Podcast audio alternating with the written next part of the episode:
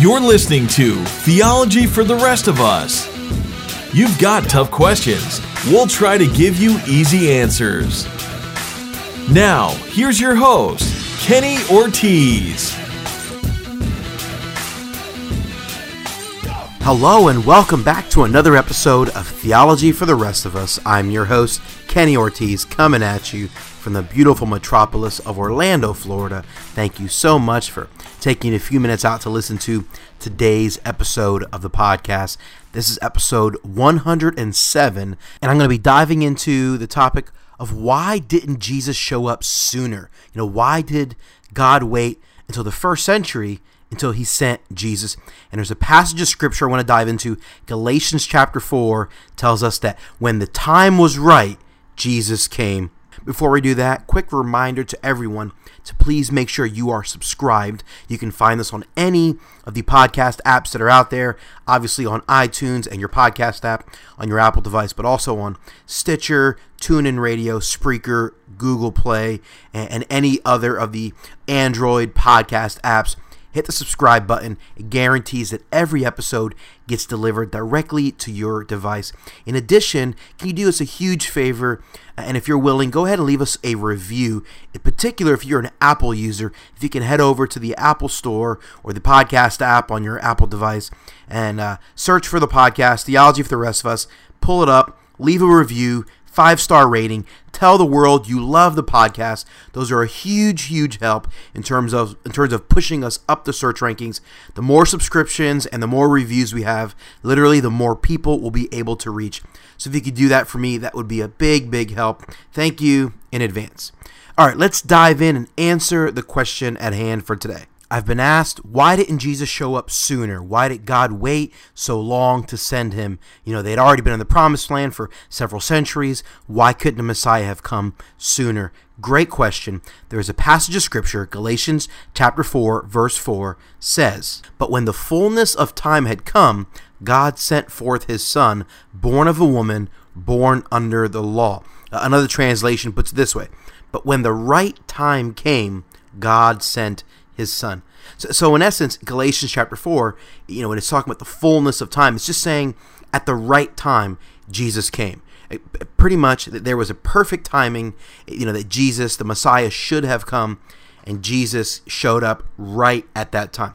And so I think it's important to ask, uh, what is it about that particular time frame that that caused that to be the right time? Why was that the fullness of time? Not why not a, hundred years earlier or a hundred years later?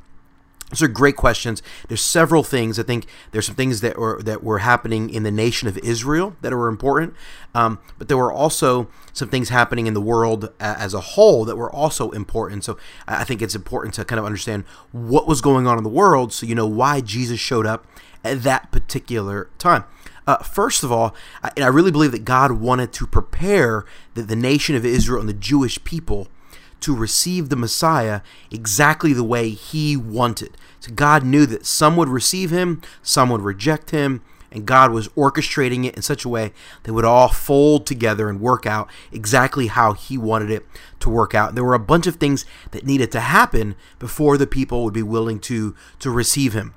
The the greatest thing I think that that happened is that you had a lot of Jewish people who were trying to live by the law, like from the time of the, the Babylonian exile ending, and that's about 516 BC, uh, up until the first century, you know, about a 500 year period or so, you have people trying to live by the law, trying to fulfill the Old Testament law. And it took several generations, but people realized that they can't do it. And, and people were exhausted trying to live by the law, and it caused them to seek God in a different way. And, and we start seeing you know, throughout Jewish history, somewhere around 50 BC, we start hearing about this need for a Messiah and people preaching about the Messiah to come. And people stopped putting their hope in their ability to, to follow the burdensome law, but, but in the fact that God would come. That by the fact, uh, by the time the, uh, the early part of the first century arrives, you have lots of Jewish theologians and preachers and rabbis, you know, believing that there would come a Messiah or that the rescuer would come very soon. Now, they, they had a very gross misunderstanding as to what the Messiah was going to do when he arrived, but nonetheless, there were a lot of people who, who had the sense that he was going to come. And God wanted people to have this sort of expectancy, right? There was a large expectancy from most of the Jews living in the first century, but it even grew beyond that, like amongst a lot of the non-Jewish people that were living in, in Judea or in, in the Palestine in the first century. Like you had people who were, uh, you know, who were Samaritans or, or other other races of people living in that region who were starting to have this expectancy of a Messiah to come. You know, 200 years earlier, that didn't seem to exist. So, so God was wanting this expectancy amongst the people, and it just took several generations for that to to come about. But in the first century, we, we see this group of people called the God-fearers. These are basically people who were not Jewish by birth or by nationality, uh, but had to begin to acknowledge the God of the Jews. Like they were not Jews themselves, but they believed in the God of of the Jewish patriarchs, like Abraham, Isaac, and Jacob. And, and, this began to spread. And there were lots of people that were even baptized by John the Baptist. They were repenting of their sins. They were called God-fearers. So a huge part of the right time for Jesus to show up was for him to show up in a time frame where people were looking for the Messiah. That was a huge uh, part of it. Another thing that was really important was that God was going to certainly want the gospel to, to spread and one of the greatest means for that to happen were for people of Jewish descent that were living all around the world to bring forth the gospel, right? Like so God brings the gospel through this Jewish nation, but it wasn't just for the Jewish people, it was going to overflow. But one of the greatest ways that God could have the gospel overflow to the de- Gentile nations was for people of Jewish descent who were living in that nation, right? So example, people who were living in Ethiopia who had Jewish descent, they would you know, they, they would acknowledge the, the, the religion of the Jewish people when the gospel came to them, they would be the first ones to receive it, and the gospel could overflow amongst Ethiopian people. But but in order for Jewish descending people to kind of spread throughout the known world, it would take several centuries. We see a thousand years before Jesus is even on planet Earth, we see Jewish people making their way to Ethiopia. Right, Solomon takes an Ethiopian wife and there's this commingling of people. And so there's no doubt that when the first century comes around, there are Ethiopian people and African people that go back to their hometown in Israel. They hear the gospel and they bring it back. So they're more likely to receive it. They're, they're Jewish in descent, but they are native to Ethiopia, right? They've, they've been in Ethiopia or their family's been in Ethiopia for several centuries. And so they are native to Ethiopia in every way uh, but they are now more likely to receive the gospel that was birthed out of the Jewish people. Them being a part of that culture makes it more likely for the gospel to now overflow into the rest of the Ethiopian culture. And we see this happening all over the known world. The, the, people of Israel spreading around, and of course, making now the gospel more likely uh, to spread all around the world. And so there are several things happening within the within the people of Israel that God is wanting to, to kind of t- you know, take form before Jesus comes to planet Earth. Now, then the next very important thing to remember is what's going on in the world. One of the greatest, you know, things we need to t- think about is is how could the gospel spread? God is wanting to show up on planet Earth, you know, rescue humans and have the message and the story of what God has done spread throughout the world. Well, you need an infrastructure uh, for that to happen. So what was going on? Well, you have the Roman Empire, this the largest and strongest empire the world had ever seen. It, it expands over the course of several centuries and then it reaches a point where it kind of stops expanding, where it's minimal and expanding.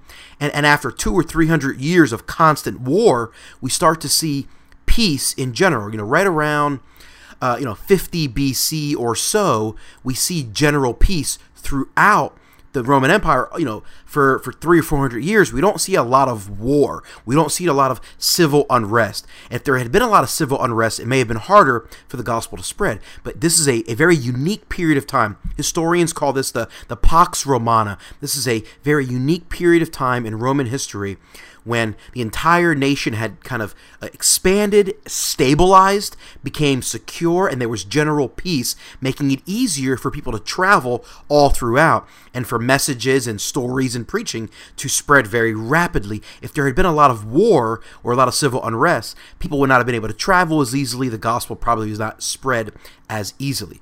Uh, from a physical standpoint, the greatest infrastructure that the Romans created were the roads. I mean, this was a remarkable part of the culture.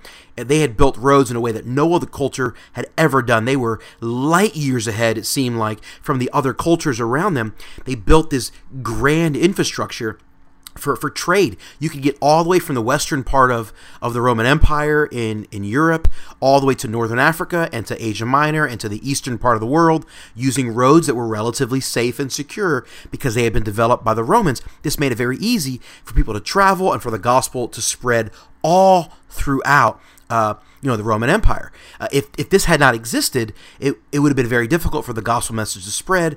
It was it was it was the ripe time for Jesus to show up because the road structure had been solidified and now could be used. And then of course the other major thing that was happening in this time frame that didn't exist in previous time frames was there being one common trade language that was predominant throughout the world, and that was Koine Greek. This was called the, the lingua franca. This is the, the, the main language of the day that pretty much everyone you know spoke throughout the known world um, throughout the course of human history from the tower of babel for thousands of years up to the roman empire people spoke different languages and trade and you know massive spreading of information was much more difficult much slower uh, but over the course of a few hundred years, you know, as we approach the first century, we see the solidifying of Koine Greek as the common trade language that everyone in the world spoke.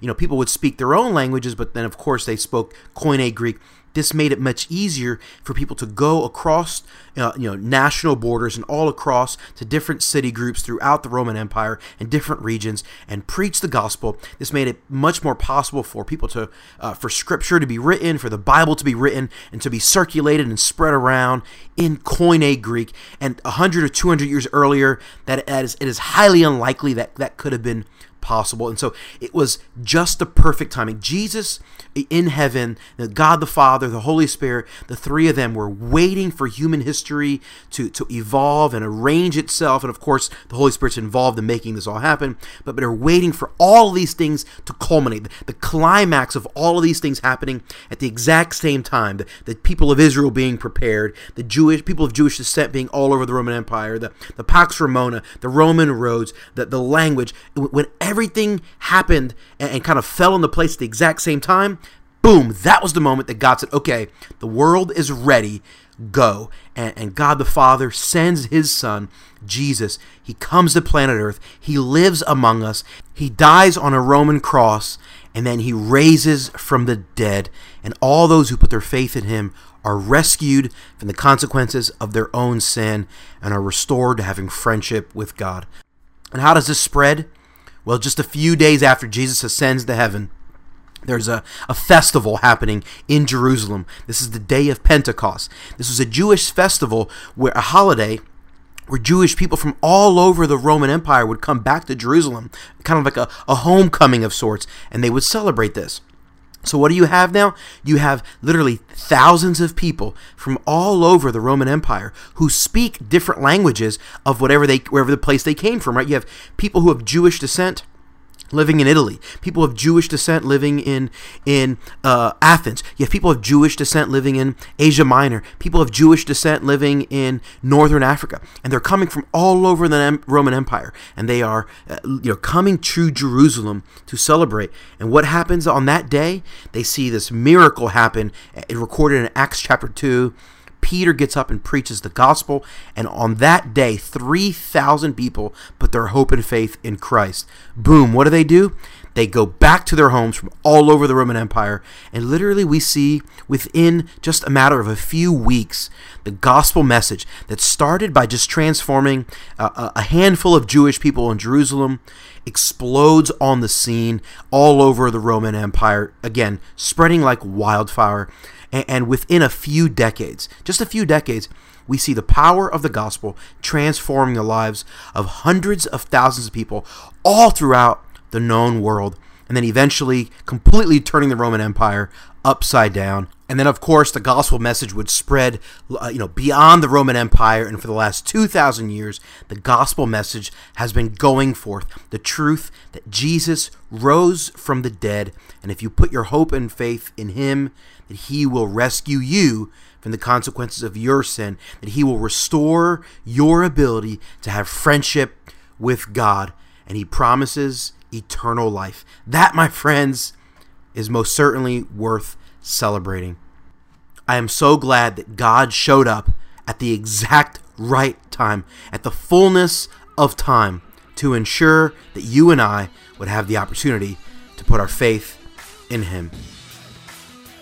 Thanks for listening to this episode of the podcast. I sure hope it's been helpful and insightful. If you have any questions about this episode or any episode, or if you have a topic or a question you'd like me to answer on the podcast, or maybe you know someone that would make a great interview guest, please feel free to shoot me an email. The address is heyortiz at theologyfortherestofus.com. That's H E Y O R T I Z at theologyfortherestofus.com. I'm Kenny Ortiz from Central Florida. This has been Theology for the Rest of Us.